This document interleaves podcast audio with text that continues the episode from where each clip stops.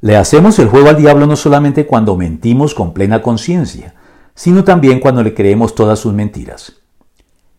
Entre las variadas artimañas que Satanás y los demonios utilizan para influir destructivamente en los seres humanos y promover su perversa agenda en el mundo se encuentran desde el control directo que ejercen sobre los individuos en lo que se conoce en escala creciente como opresiones, obsesiones y posesiones, hasta actividades más sutiles pero igualmente nefastas como las tentaciones que buscan llevarnos a caer en pecado y las acusaciones que una vez que caemos quieren mantenernos postrados e impedir que nos levantemos.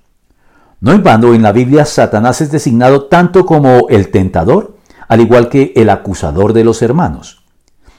Pero tal vez la maquinación y la actividad más insidiosa que estos personajes llevan a cabo en contra de la especie humana es la mentira y el engaño. No solo la mentira en la que podemos llegar a incurrir como acción pecaminosa por la cual nosotros, con plena conciencia, les mentimos a otros pretendiendo engañarlos, sino el engaño y la ceguera en relación con la verdad en el cual Satanás y los demonios mantienen sumida a una gran proporción de la humanidad, divulgando visiones engañosas de la realidad y promoviendo sistemas de valores contrarios a ella, al punto que el Señor Jesucristo se refirió a él con estas sentenciosas y concluyentes palabras.